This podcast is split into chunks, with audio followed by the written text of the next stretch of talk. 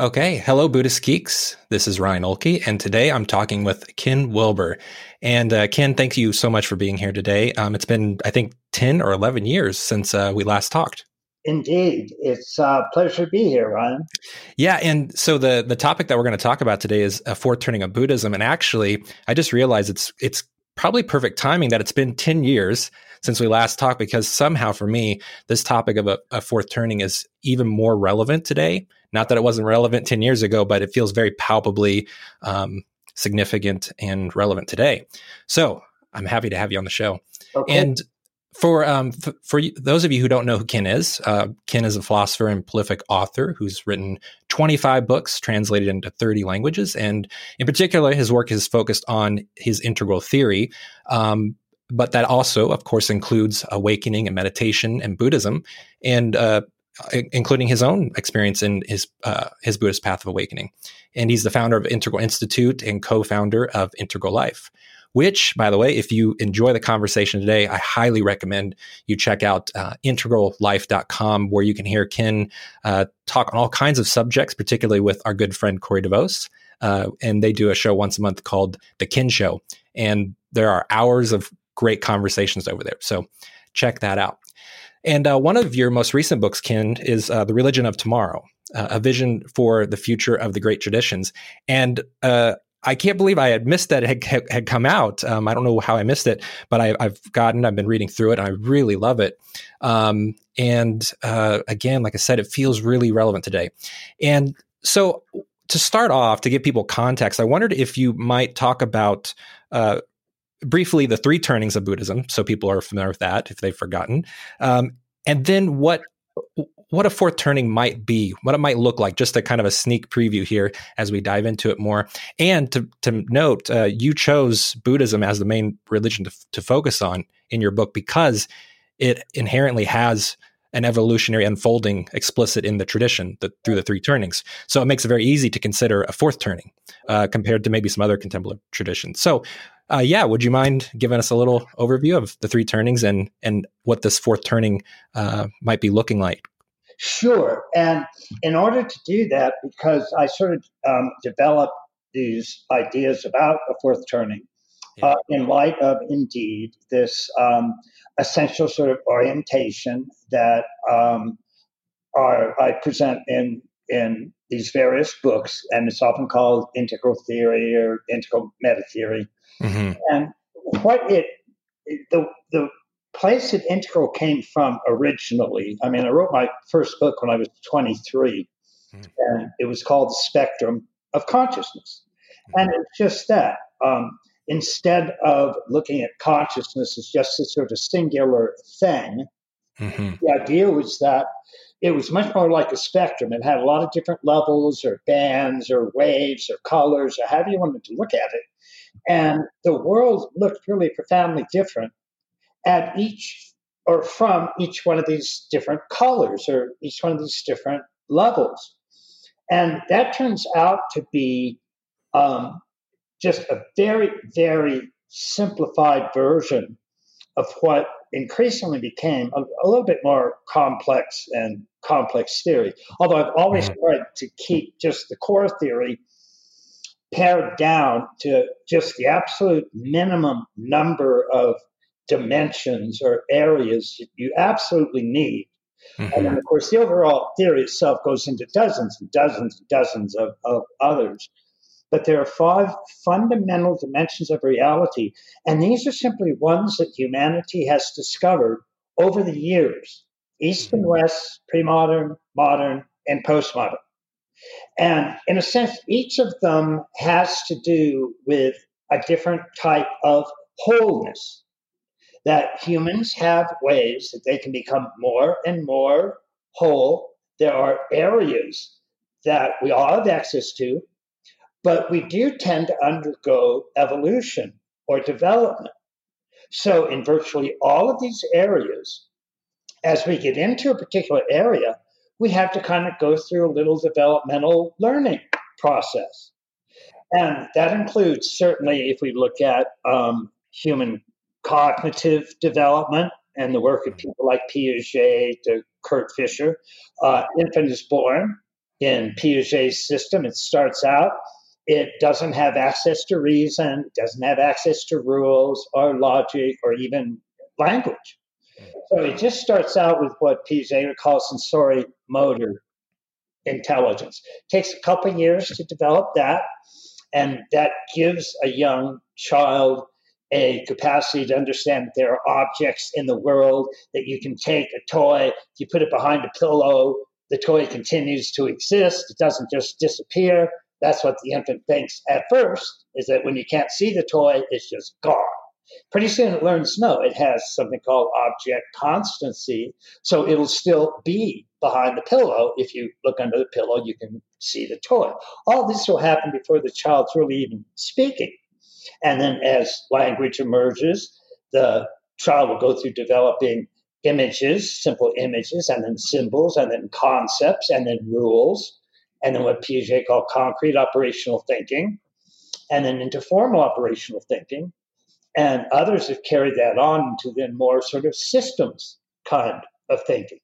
But that's just one example of one intelligence. A lot of psychologists today believe that human beings don't have just one intelligence, but we have perhaps up to a dozen different intelligences. In addition to cognitive intelligence, we have emotional intelligence, we have moral intelligence, we have aesthetic intelligence, we have mathematical intelligence, we have musical intelligence, we have verbal intelligence. And all those are relatively independent. You can be fairly high in some, fairly low in others.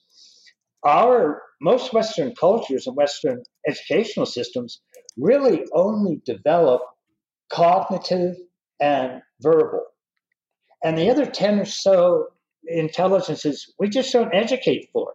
The SAT test, the score you get in an SAT, is the result of how well you do on just basically cognitive, mathematical dimensions, and then verbal. And that's it. It doesn't test for your emotional intelligence, your spiritual intelligence, your aesthetic intelligence, or any of those. So that there's another, that's a wholeness that is waiting for us is we have these other potentials and we can awaken to those and we can start to use those. The more of those we use, the more whole, the more fulfilled, the more comprehensive we'll actually feel like we're becoming. And what we've learned is that each of those multiple intelligences have been studied by some major pioneer in developmental studies. So Piaget focused on especially cognitive intelligence, Kohlberg focused on moral intelligence, Clare Graves focused on values, intelligence, and so on. And so if you put all of these models of development together. And in a book called Integral Psychology, I actually do a meta analysis of over 100 different developmental models, looking at all of these different intelligences. And the, the evidence for, for this realm is just absolutely overwhelming. There's just an enormous amount of evidence demonstrating the reality of these of these different capacities and these different dimensions even though it's not obvious to us you can't just introspect right now and see all these intelligences running mm-hmm. around so in the back of that book in uh, integral psychology by the way i have charts of all 100 developmental models and each uh, chart lists the model and then gives the name of the stages that it's discovered in whatever particular intelligence that it's investigating. Well, this might sound like something that humanity sort of figured out a fairly long time ago. And, so we'll find evidence of it in a whole lot of early cultures or civilizations. And as a matter of fact, we don't. These processes, um, which, according to just the terms that we use in integral theory, and I'll just be tossing out a couple terms, but I'll always explain them in simple English. But these different multiple intelligences are examples of what we call lines of development. And um, pretty much all areas that evolve or develop have different lines of development that, that um, are moving through them. And that's certainly the case with our multiple intelligences. But what we've also found is that each of those lines of development, as it grows and develops and matures, will go through a series of levels of development. And if you put all these lines together and look at the different levels that they have, you can start to see that the levels are essentially similar. So what we have is maybe a dozen different lines growing and progressing and developing, but they're all going through the same levels of development. Now that was a big, big discovery. Hmm. And it was only made about 100 years ago.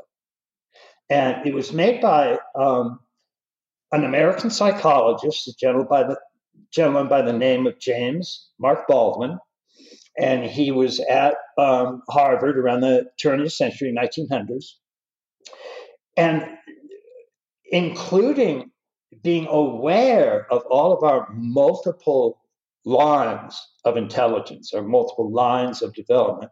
It's just a process that we call opening up because you're opening up to a whole lot of other ways of knowing. And when you do that, you're opening yourself to other aspects of the world, to different perspectives. I mean, it's really a big territory that you're opening up to. And then as for the levels, we call that the process of growing up. So, including all levels is a process we call growing up including all lines, process we call opening up. Now, this growing up turns out to be stunningly important. Um, the problem is that you can't see, again, you can't see any of these levels of growing up by introspecting or looking within or meditating or contemplating or any of that. They're, they're very much more like grammar. So everybody who's brought up in a particular culture ends up speaking that culture's language fairly accurately um, in, in, most cases. So they put subject and verb together correctly, and they use adjectives and adverbs correctly. And in general, they're following the rules of grammar of their language quite accurately. But if you ask any of them, okay, you're following a whole lot of rules of grammar, write down what those rules are. Almost right. nobody can do it. I mean, most people don't even realize that they are following rules of grammar as they divide up, parse, label, and term their reality. I mean, the rules of grammar really, you and I are now sharing the rules of grammar for English. Right. And that's determining in large measure how we're actually seeing what we're seeing. Mm-hmm. So, uh, but again, neither you nor I can look within right now and see the rules of grammar. It's just not going to happen. Well, all of these stages of growing up are like that. They're like rules of grammar. And each of these different levels or stages of growing up sees the world differently. It has different values. It has different motivations. And this is really one of the staggeringly huge discoveries that humankind has made about its own existence and the world around it.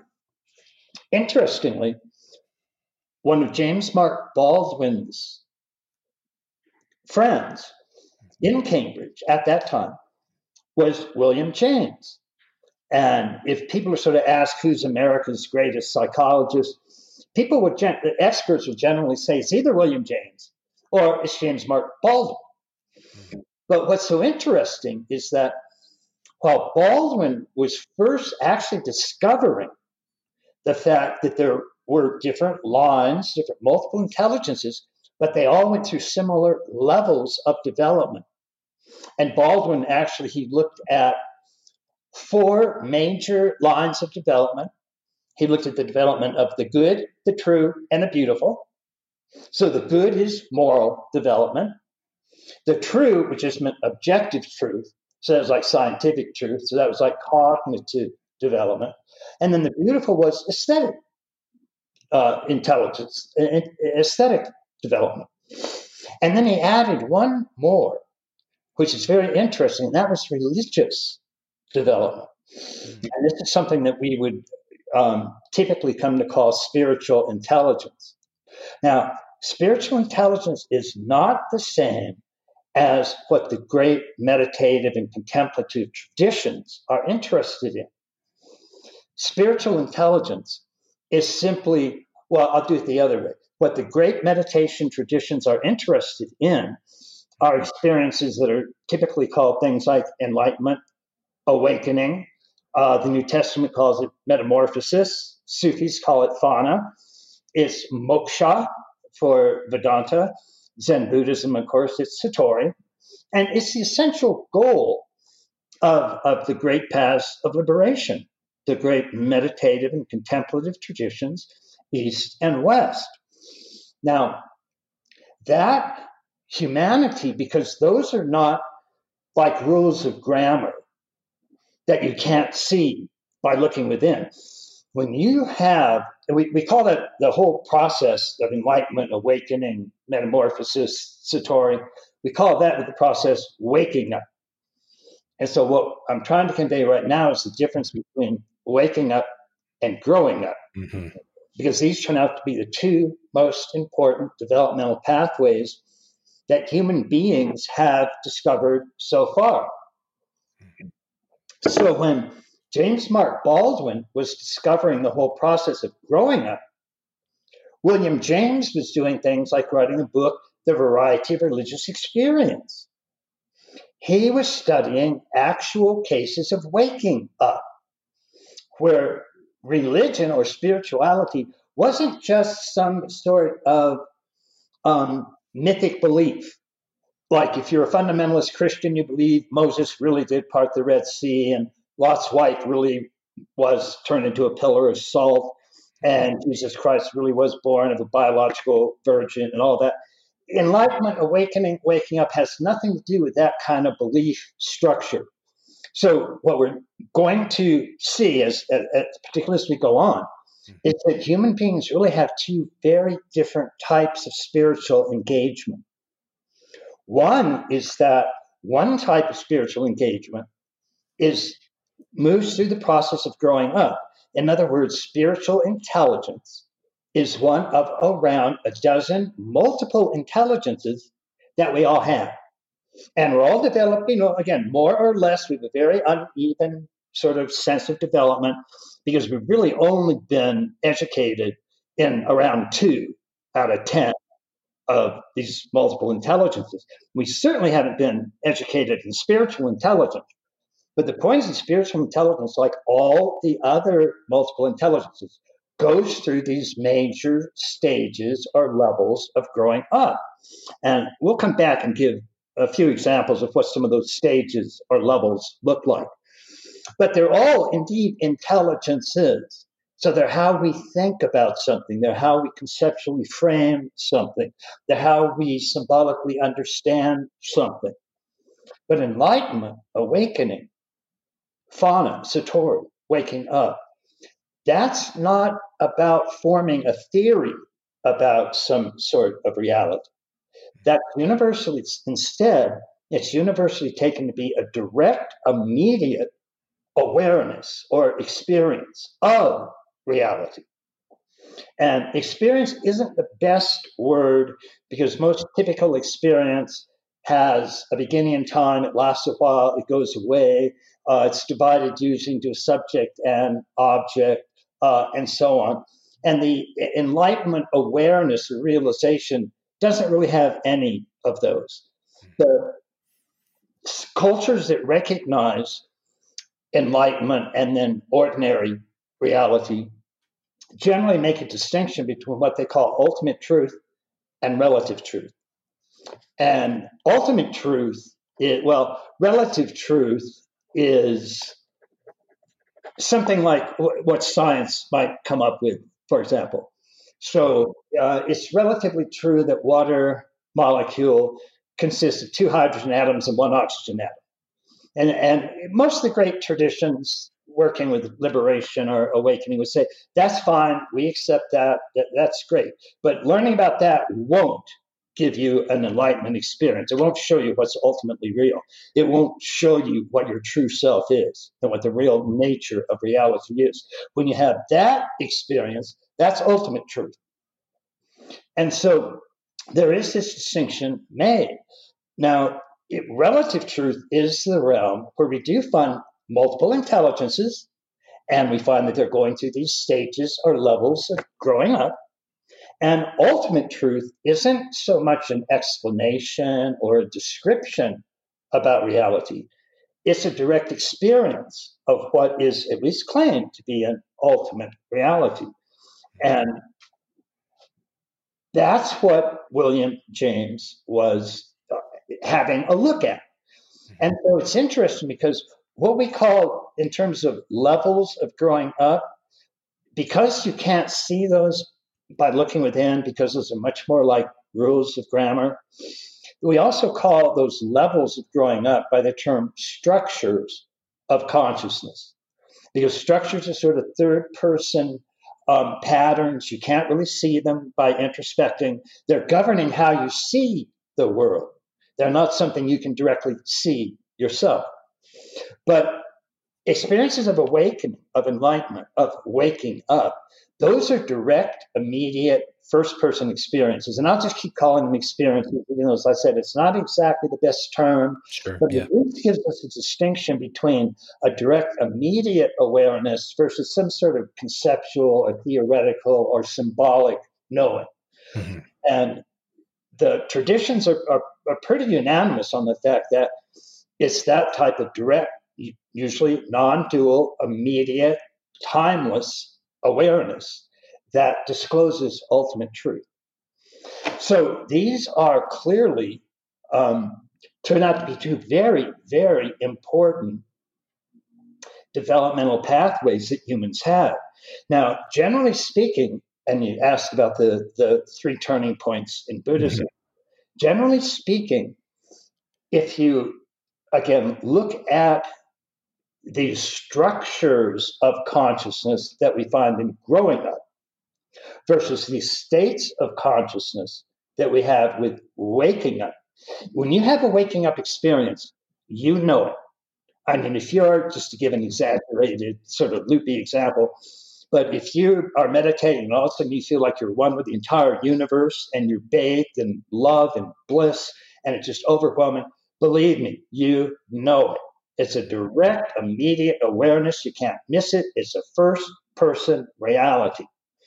And because of that, we have these kinds of spiritual experiences, not spiritual intelligence. Spiritual experience is a direct experience of spirit or some sort of ultimate reality, or at least higher reality. Spiritual intelligence is what we think about that experience, it's how we explain that experience.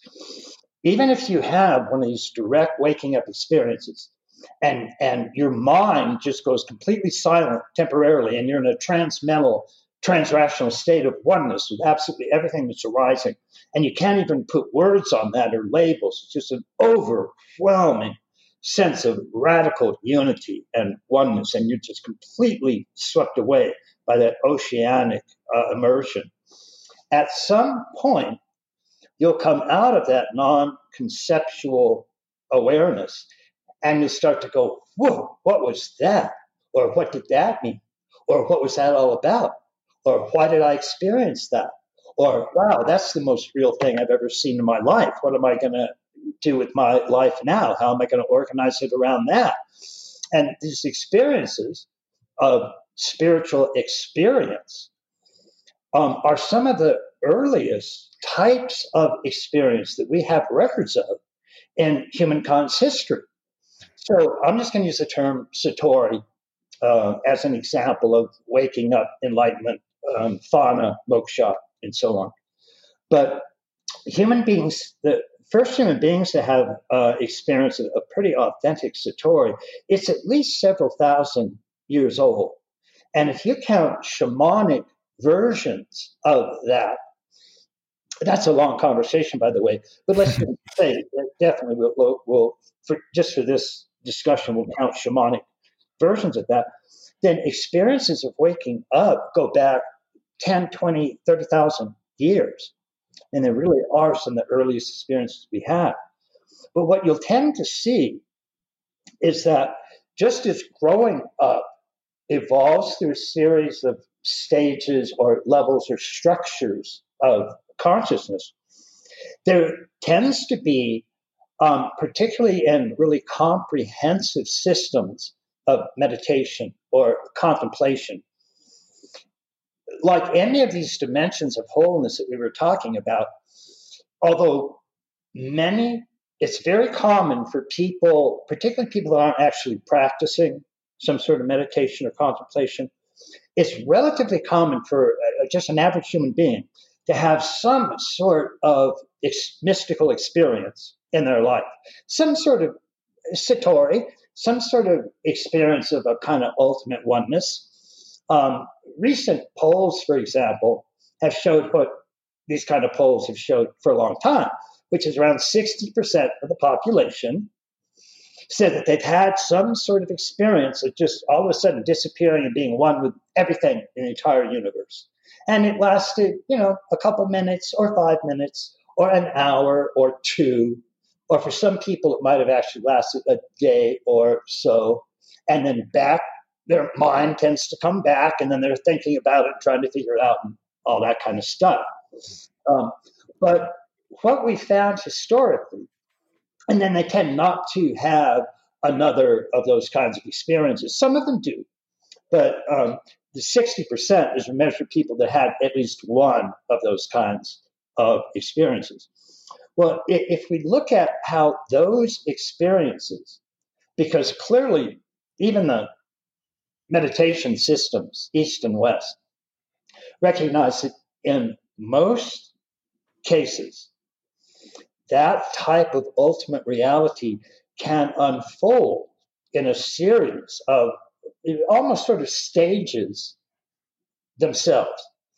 And so most of the great meditative contemplative traditions have stages of development of states of consciousness. And so you have St. John of the Cross, you have St. Teresa's seven interior castles, that's seven stages of development um, from the lowest ego bound, isolated, separate self sense through subtler and subtler um, types of awareness to ultimate unity awareness, a truly enlightened, awakened state. You find the 10 Zen Oxherding pictures, um, Patanjali's Yoga Sutras, um, eight major limbs to that, original uh, Gautama Buddha and his eight, uh, eightfold path in in many cases, both east and west, the first kind of sort of major, really profound spiritual experience was indeed, and we can just use Plato's uh, analogy, because he was exactly somebody that had this kind of experience that I'm about to describe. And that is, according to Plato, of course, the average person is sitting in a cave and in in a way that they can't turn around. And so all they're watching are the shadows being thrown on the back of the cave by the real light outside the cave. And the whole point for Plato was to let go of all those shadows and awaken to that light. And this is a type of awakening, a type of enlightenment. Mm-hmm. But for most of those early versions, including the earliest versions of yoga, certainly including Gautama Buddha's original, uh, what we would typically today call Theravada Buddhism, what Mahayana rather derogatorily called Hinayana, small path, as opposed to Mahayana, big path, um, and a lot of the early Western mystical traditions. The experience is one of literally just getting off out of the entire manifest realm in other words, there really is a samsara and there is a nirvana. And samsara is the whole realm of the manifest, visible, objective universe. Those are all shadows in the cave. That's what we're supposed to get off of. Nirvana is this, this will have to be done metaphorically because, again, these technically you can't really describe these perfectly. Um, but it, it was an experience of just um, uh, infinitely vast, unmanifest realm. And so it's not any object that you can see, it's nothing arising that you can feel or think or touch. It's just a vast, infinite spaciousness with no objects, no concepts, no ideas at all. That was the realm of nirvana. And in its actual form, it was often called nirod, which technically actually means cessation. So there was just a cessation of all mental concepts and ideas, cessation of all sensory objects and sensations and perceptions, and just a pure, vast, infinite nothingness, so to speak. Analogies of that are sometimes given as being similar to like deep, dreamless sleep. So, in that, there's a very subtle awareness, but there's no ego, there's no desire, there's no suffering, there's no pain. That's a very real state that you can get into. That's a state of consciousness. You know it when you're in it. We saw examples, shocking examples of that state um, during the Vietnam War, where monks who were protesting the war would get into lotus position, get into this state of nirod, a pure cessation where there's no pain, no suffering, nothing. They had their bodies doused in gasoline and set on fire. And every one of them burned to the ground in ashes, and not one of them flinched. Hmm. Nirvana is a real state. It's not just Moses part of the Red Sea or any of that kind of stuff. This is an entirely different type of spiritual engagement because this is indeed a being plunged into a, something like an ultimate reality. Whereas Moses parted the Red Sea, it's just coming from, that's just a relative thought or idea. And it's coming from a stage in growing up.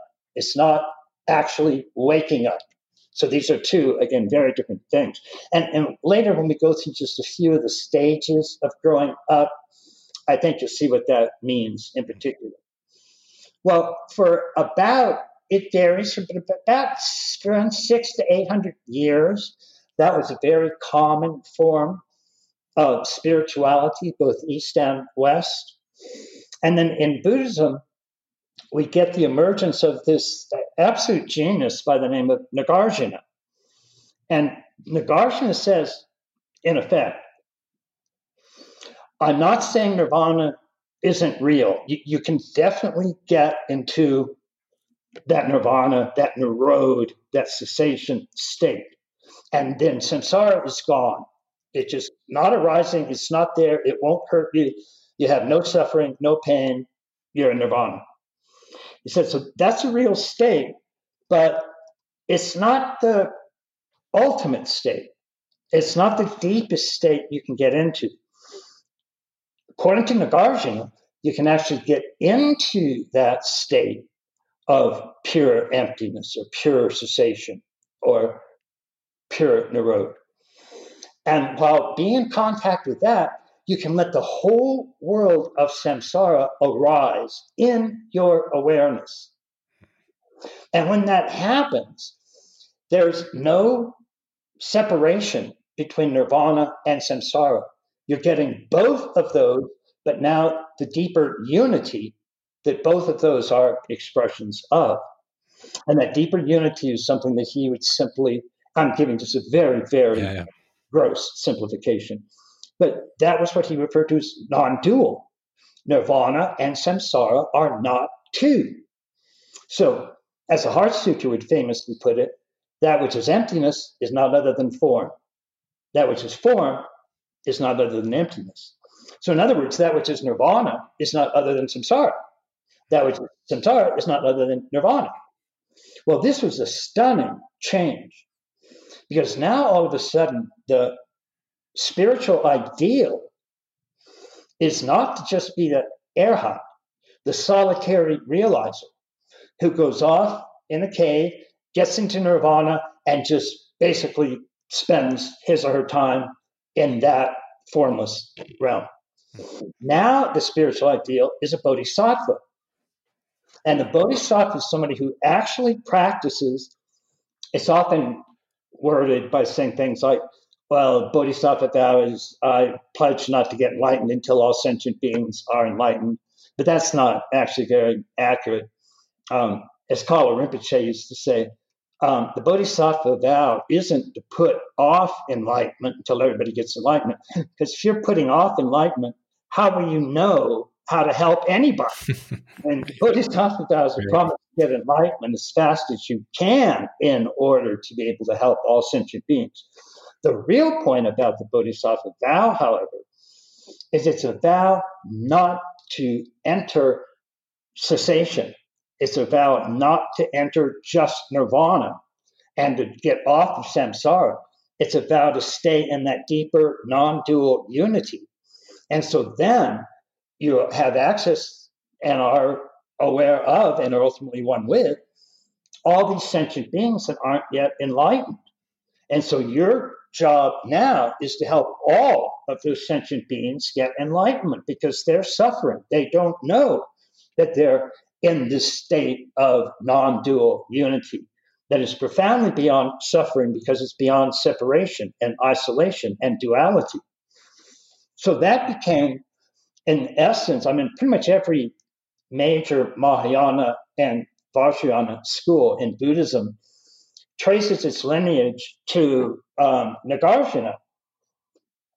And that indeed became um, the essential ground of Mahayana Buddhism. And that continued um, to unfold. And it really was a sort of deeper unity. Um, it was a larger type of wholeness that humans had discovered.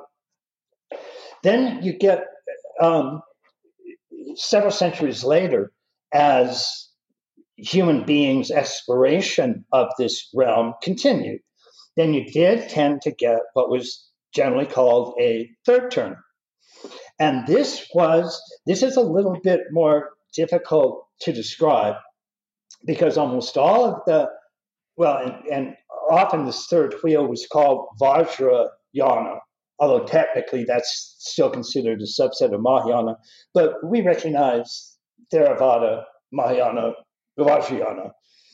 Um, and Vajrayana, first of all, almost every major theorist in Vajrayana said, first of all, I accept everything Nagarjuna said.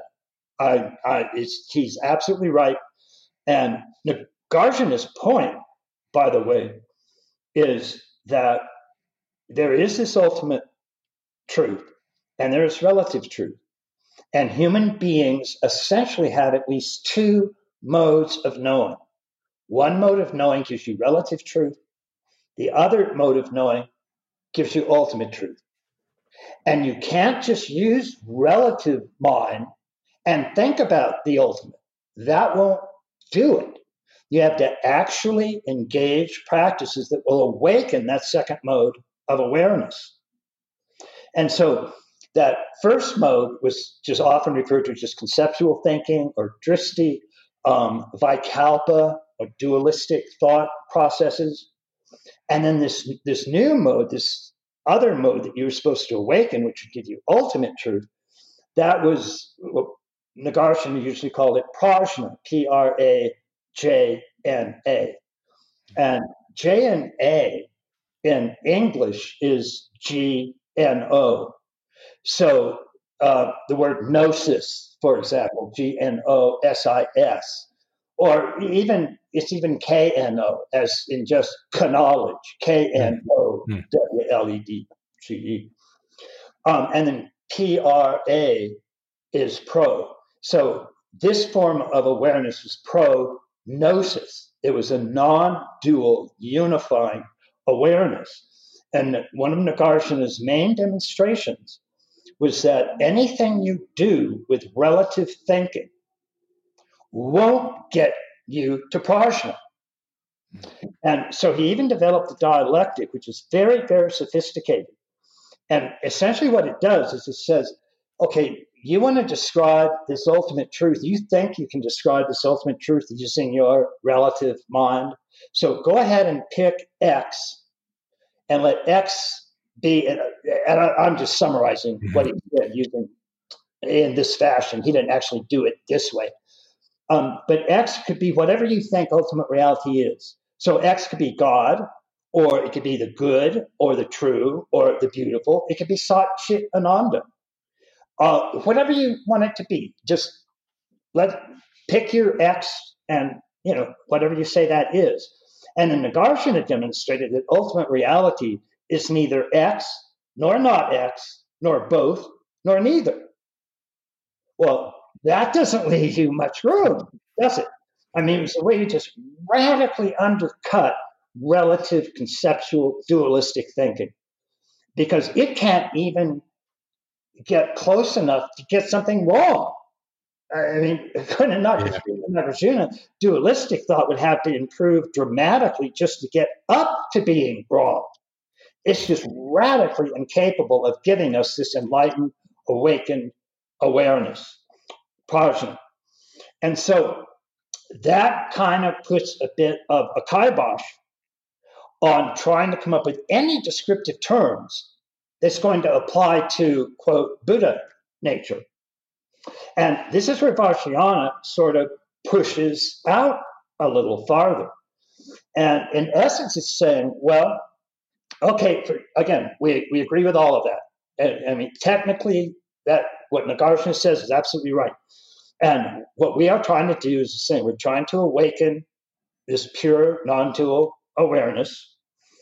And but we do want to point out that this awareness that is awakened, because it really is non-dual, it really is nirvana and samsara united, then that awareness is present in our everyday ordinary awareness hmm. because it's not dual with all of this that's arising.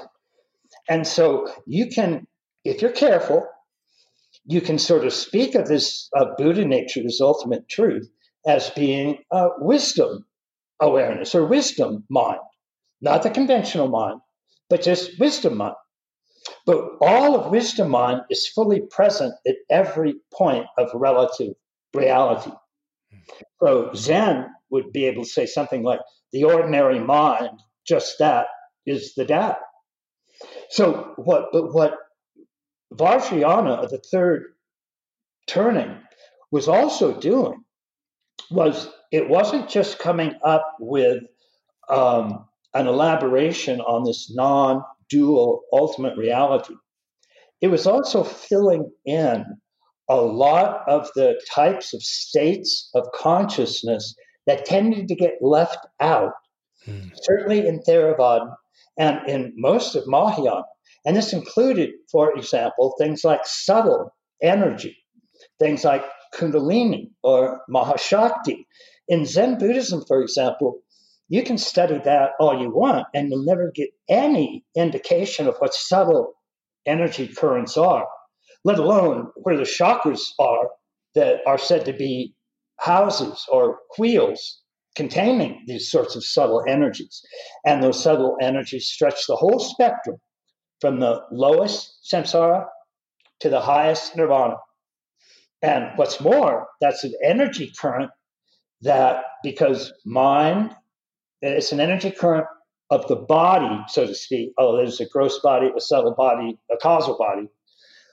But each of those go with a a type of awareness. So a gross awareness, a subtle awareness, a causal awareness, and an ultimate Vajra awareness. And so you can actually ride these energy currents from your ignorant, deluded, egoic state to your non dual awakened unity state. And because some of the lower aspects of that subtle energy run right to the root of the spine and right into the genital area. And then the upper reaches at the top of the spine run out the top of the head and then back into an infinite empty luminosity. Well, this also meant that whereas in many of the earlier forms of spirituality, East and West, the flesh is really split from spirit. Because flesh is samsara, Flesh is shadows in the cave, hmm. and so spirit has nothing to do with sex. Hmm. And this new, broader conception is a bigger wholeness. Sex is not only an obstacle to spirit, sex is now a pathway to spirit. And so much of Vajrayana would contain, or in some cases, give way to what was called tantric schools. And the whole, but some of Tantra was uh, indeed quite degenerate, but some of it was very, very profound. And certainly some of the very best of, of Tantric um, traditions would be considered, um, best of Vajrayana traditions would be considered Tantric. And there was indeed, um, it was even common for the Buddha of ultimate reality to be shown in a, a yab-yum, in a male and female, um, both seated in lotus position, but um, having sex, basically making love. And that was a very, very good symbol or image of this ultimate non dual state. That really represented the unity of nirvana and samsara, of emptiness and form, of Purusha and Mahamaya or Prakriti. So, what we're seeing with these three turnings is a continual addition of more and more aspects of reality that can be illumined with an enlightenment or awakening. All of them are real. All of them are actually getting you to a very, very important point. But those keep getting just a bit deeper and a bit deeper mm. and a bit deeper. Mm. Now, one of the things, so the question is, well, what would a fourth turning look like? Right.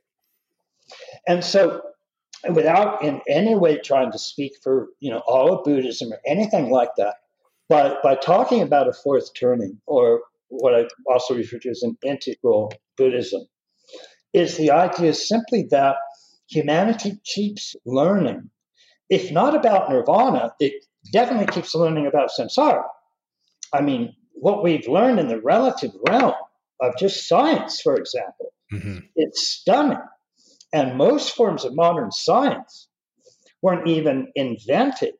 Um, China, of course, had a very sophisticated, sort of original um, form of science. But real modern science, this massively effective science, really didn't come into being until around 1600s in, in Europe with the initial stages of, of the Enlightenment. And 1600 was much too recent to be included in virtually any of the great meditative systems, east or west. And certainly, what was too recent was the discovery of these growing up stages that only happened about 100 years ago. That was way too recent to be found in any spiritual system anywhere in the world.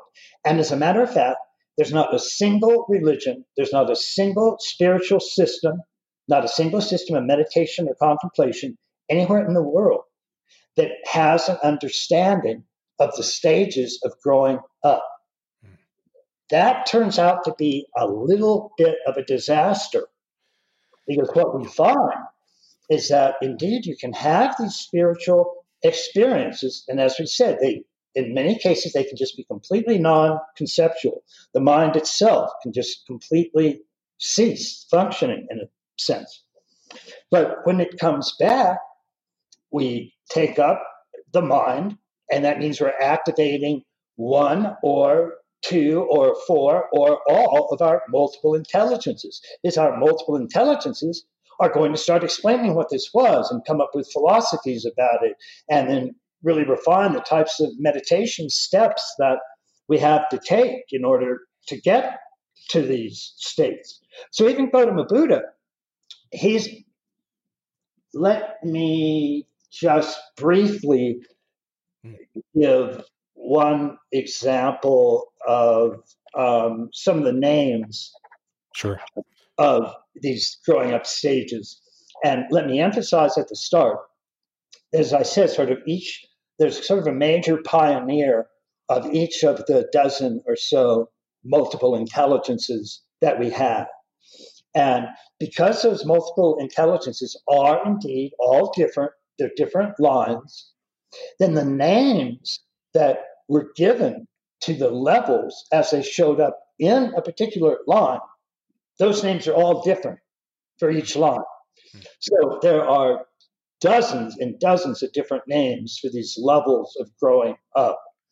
And I, if I use a few and they don't sound right to you or you don't like them, don't worry. There are lots of other names that could be used, and almost certainly you would be comfortable with some of them.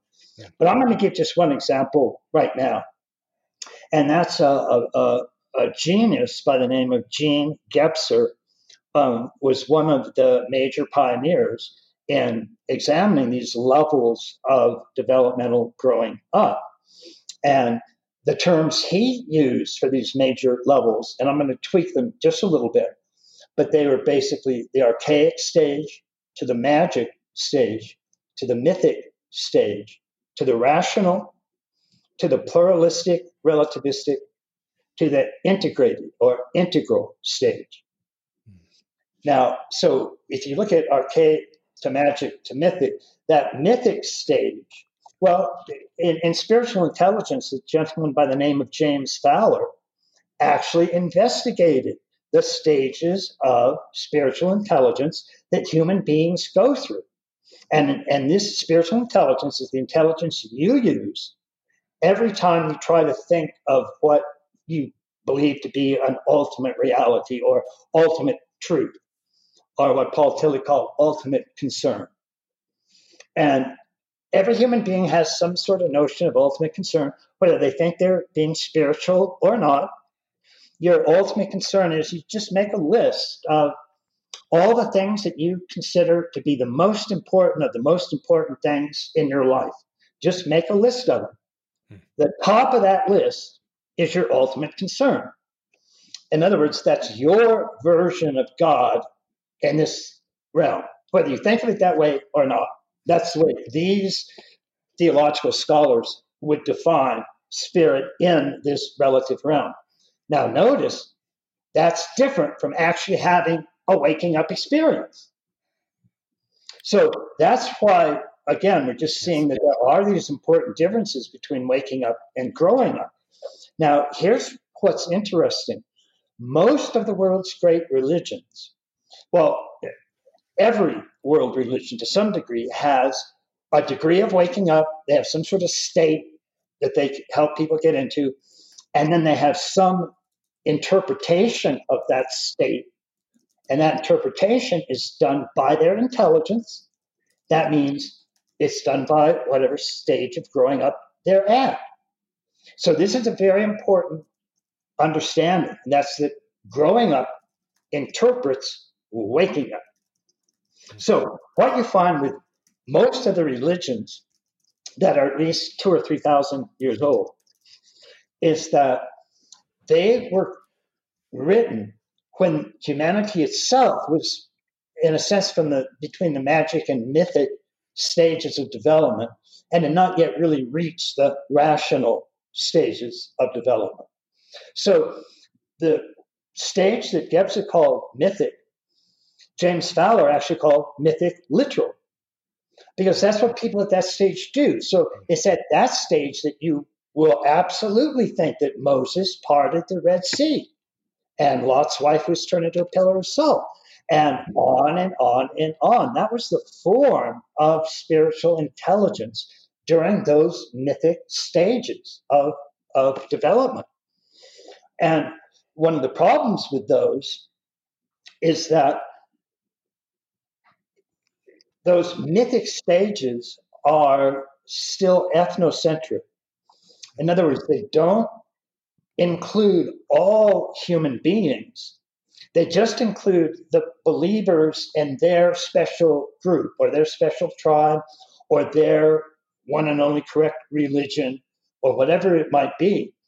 So the early Israelites, for example, that were 12 different tribes brought together into one super tribe because they all agreed to believe in this mythic literal being called Yahweh, which is not to say some of them didn't also have waking up experiences.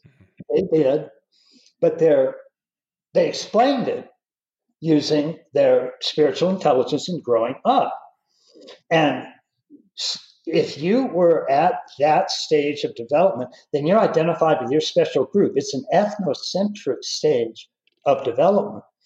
And so it wasn't until the emergence of the rational stage on a fairly widespread way. Earlier individuals in our history had developed rationality. I mean, people like Aristotle and so on. But it only became a significant center of gravity in culture, again, with the Western Enlightenment. And because it was much more rational in its cognition, cognition than it was mythic, then it also produced the major modern sciences, modern chemistry, modern physics, modern biology.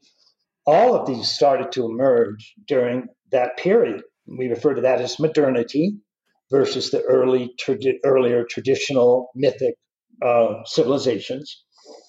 And another important difference we see is that even though virtually all of the great traditions, the great original meditative and contemplative paths of waking up, those almost all of them came into existence at the same time that um, where, where waking up was first starting to have these Satori experiences, the interpretive modes were largely mythic literal. So most of the original cultures, even if they had waking up, their stage of growing up was mythic or ethnocentric. Ethnocentric stages don't object to slavery. And that's why there was no major objection to slavery, even in the cultures that had waking up practices. So, as Thomas Sowell, brilliant um, African American um, economist, philosopher, historian, did a study of slavery. And as he put it, quote, Buddhist monasteries had slaves, Christian monasteries had slaves. St. Paul recommends to slaves that you, quote, obey your master and love Jesus Christ slavery wasn't actually ended until the emergence of this modern, rational, world centric type of stage of development. Mm. And then, in about a 100 year period, from around 1770 to 1870, slavery was outlawed in every major rational industrial country on the face of the planet. First time anything like that had happened. So if you're a fundamentalist Christian, for example, and you have these really strong mythic, literal belief, you believe the Bible is completely 100% the Word of God, it's, it can't err, it's historically and empirically true, and that's just a mythic, literal view of the Bible. People like that can still have waking up experiences. Uh, it's notorious. And what they'll do is and indeed, in that waking up experience, they'll feel one with everything. They'll feel one with everybody. They're one with the entire universe. But then if they come out of that, if they really are a fundamentalist Christian, they'll think that only the only people who can have that kind of experience are people that have accepted Jesus Christ as their personal savior. If you do that, then you'll get this reborn experience. You'll be able to have this kind of experience. And if you don't do that, well, you might think you're having that kind of experience. You know, Buddhists might think they're having a waking up experience, but they're not. They're deluded. And it's actually demonic. So it this is why it becomes really, really important because we found over and over and over again a couple of things. One, waking up really does give an ultimate kind of truth, an ultimate kind of reality. It really does disclose something like a ground of all being. Two, growing up will interpret that waking up. Mm. Three, none of the traditions of waking up know anything about growing up. none of them. There are none of these stages of growing up development that I've describe briefly are found in any of the world's meditative, contemplative, or even great religious traditions. It's just unheard of. Again, those weren't discovered until James Mark Baldwin about 100 years ago. So that's one of the things. If you want to say, okay, we're at a third turning, mm-hmm. we've gone from states of consciousness that were just turiya or formless absorption or cessation, niro, nirvana, to states that are non dual and are starting to get into turiyatita, beyond turiya, and in, into a non dual unity of nirvana and samsara. And then even into a state where we're starting to see that that ultimate ground of being is so massively ever present that it's also going to just be drenching your own ordinary conventional reality 24 7. You're just drenched in this ground of all being, in this wisdom awareness. And all you have to do is, is awaken to that. So the question those are all extraordinarily important evolutionary, so to speak, unfoldings. Mm-hmm. So the question is, well, why should we stop? I mean, do we really think this is stuff that's all unfolded in the last few thousand years? Do we really think that we won't, nothing will change, let's say a thousand years from now? Is right. it still just these three turnings and all of a sudden humanity stop turning? Or will it continue to push into other areas of wholeness? My suggestion, particularly because it's so important, not only that we have an enlightenment, but that we interpret it from the broadest, most integrated, most comprehensive ways possible. And that means that we ourselves not only wake up, but we reach some of the highest stages of growing up that we can. Mm. And there are practices to do both. Mm. So, why on earth wouldn't you do both?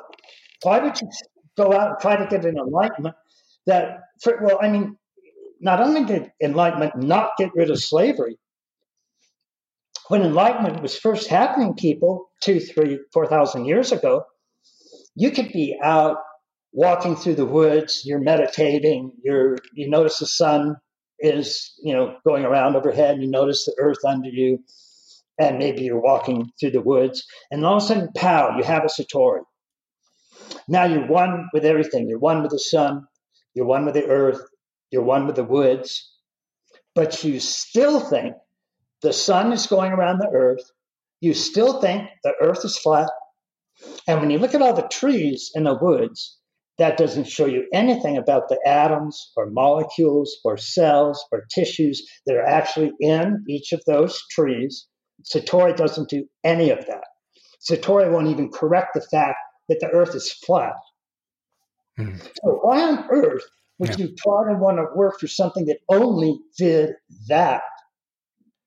Yes. So, if we're going to have an increase in wholeness, beyond this third turning, if we were going to have a fourth turning, and by the way, at some point there will be a fourth turning. And so go ahead and start picking whatever you want. But my suggestion is at least an important part of that would be let's include growing up along with waking up.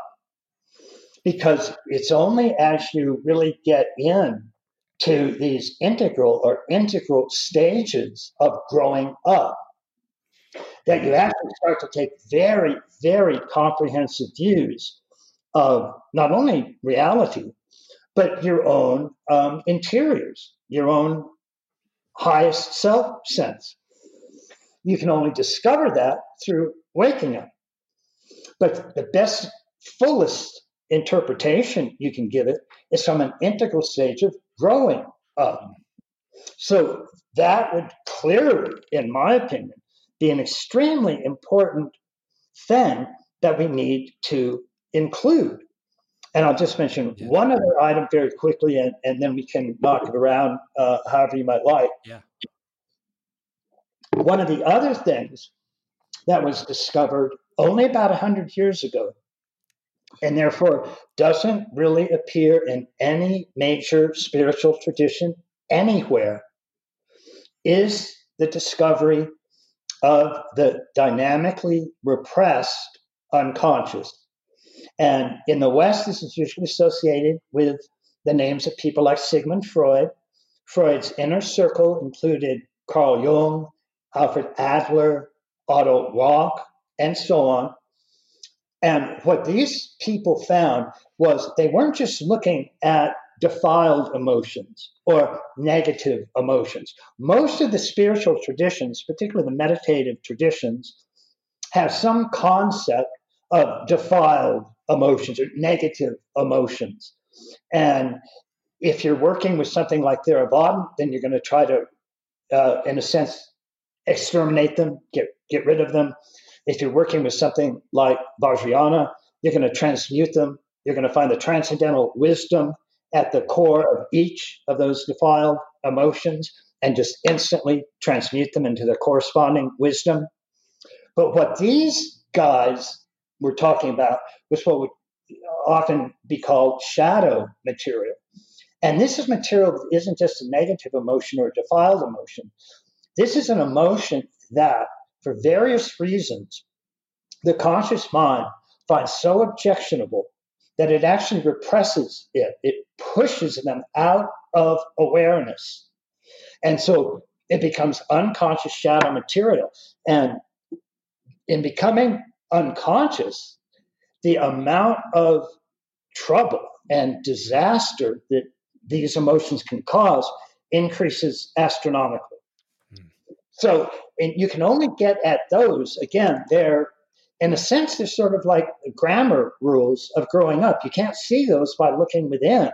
They, even if you do an intensive meditation um, course, uh, uh, you know, to, to complete enlightenment, you're not going to see any of those levels of growing up, or any grammar rules for that matter. Mm-hmm.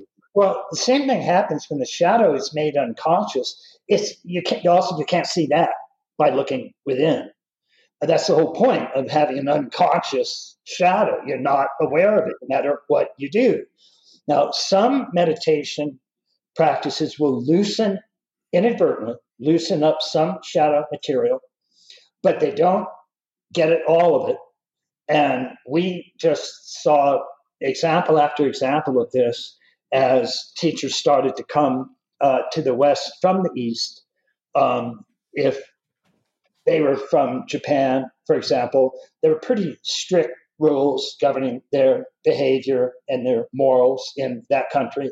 And then they landed in Los Angeles where there are no no moral rules at all. Right. And well over half of the incoming teachers ended up in some sort of trouble, often because of psychosexual shadow issues. And that is a problem.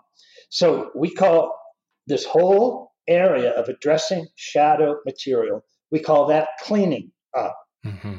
So, what a fourth turning would look like, in my opinion, the things that I think should be included if we're really going to get out of these waking up traditions the full potential of those traditions is we have to add growing up and we have to add cleaning up.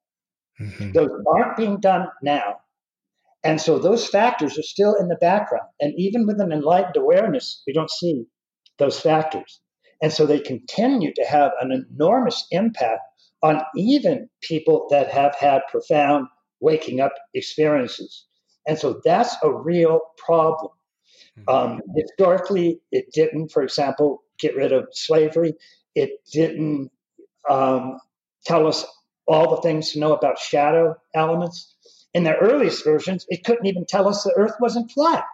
Mm-hmm. So that's the direction we want to go. And I'm still maintaining, um, as I said from the start, that waking up does indeed give us an awareness of this ultimate ground of all being. I think the evidence for that is overwhelming.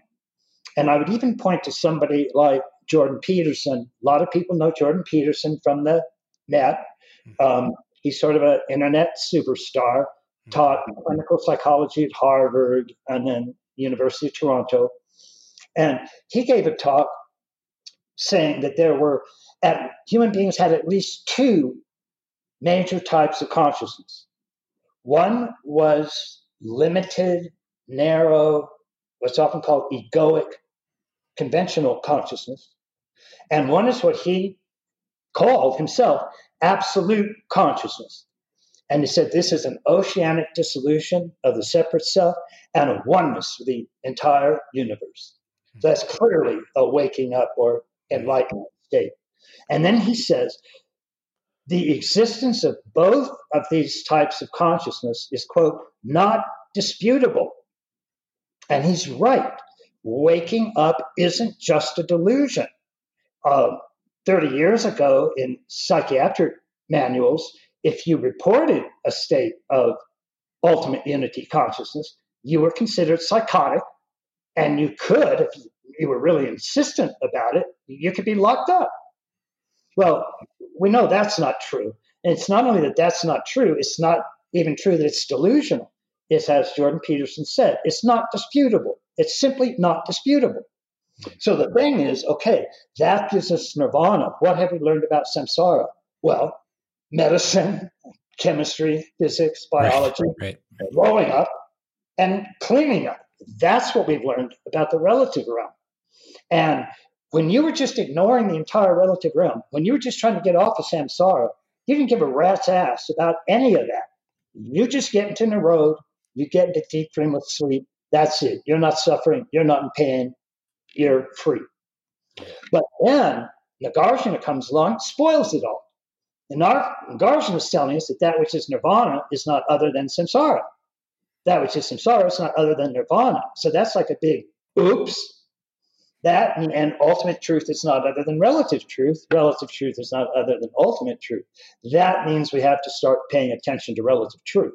Mm-hmm. And that's the direction that, and that's even what Vajrayana, in a sense, started to do when it was pointing out that absolute consciousness, ultimate mind, wisdom mind, is one with everyday ordinary mind.